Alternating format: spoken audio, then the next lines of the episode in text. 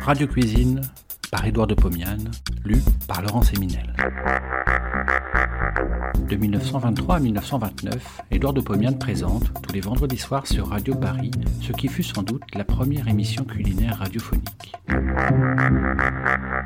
Cela s'appelait Radio Cuisine. Près d'un siècle plus tard, nous donnons à réentendre ces quelques 200 chroniques qui firent la joie des auditeurs de l'époque. Cette semaine, la cuisson à l'eau ou le mystère du pot-au-feu. La cuisine n'est plus un mystère.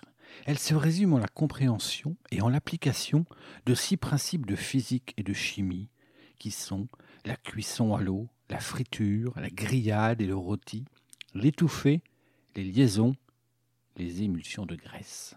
En dehors de l'application de ces six principes, il n'existe pas d'acte culinaire. Comprendre ces six principes, c'est comprendre toute la cuisine. Cherchons ici à éclaircir les mystères de la cuisson à l'eau et étudions ce qui se passe au cours de la confection d'un pot-au-feu. Le pot-au-feu classique est un ensemble de viande de bœuf et de légumes cuits longuement dans l'eau salée. La viande est une substance albuminoïde.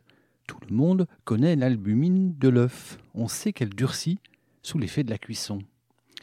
La viande durcit donc en surface lorsqu'on la plonge brusquement dans l'eau bouillante. Puisque cette surface est durcie, coagulée, comme disent les chimistes, elle ne laissera rien passer de l'intérieur de la viande vers l'eau bouillante. Mais, me direz-vous, pour faire un pot-au-feu, on procède à l'inverse. On plonge la viande dans l'eau froide et on laisse monter lentement la température. Pourquoi? Parce qu'on veut parfumer le bouillon avec des substances venant de la viande. On cherche donc à retarder la coagulation de la surface pour la laisser plus perméable.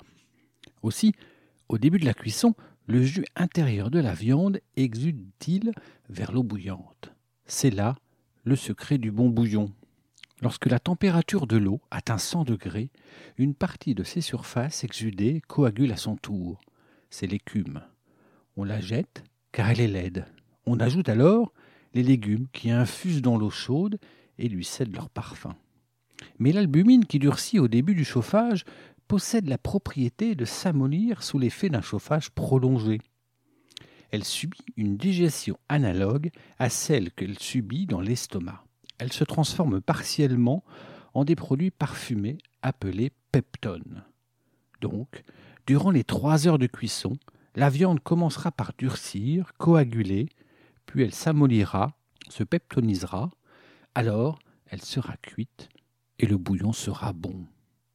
Mais qui dit bœuf bouilli ne dit pas toujours bœuf en bouilli, bœuf trop cuit. Prenez un morceau de rumsteak de forme cubique, plongez-le brusquement dans l'eau salée bouillante, la coagulation de la surface se produira instantanément. Tout le jus restera donc enfermé dans la viande. Alors, n'attendez ni la peptonisation, ni la coagulation de l'intérieur. Laissez la viande dans l'eau bouillante un quart d'heure par livre et vous obtiendrez une merveilleuse préparation de viande saignante. C'est le bœuf à la ficelle. Servez-le avec du gros sel et de la moutarde.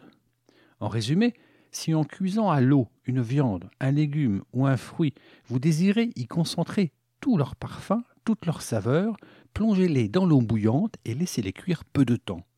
Si vous voulez favoriser la sortie de ces principes pour obtenir un bouillon savoureux, plongez l'aliment dans l'eau froide, laissez monter lentement la température et laissez cuire pendant quelques heures.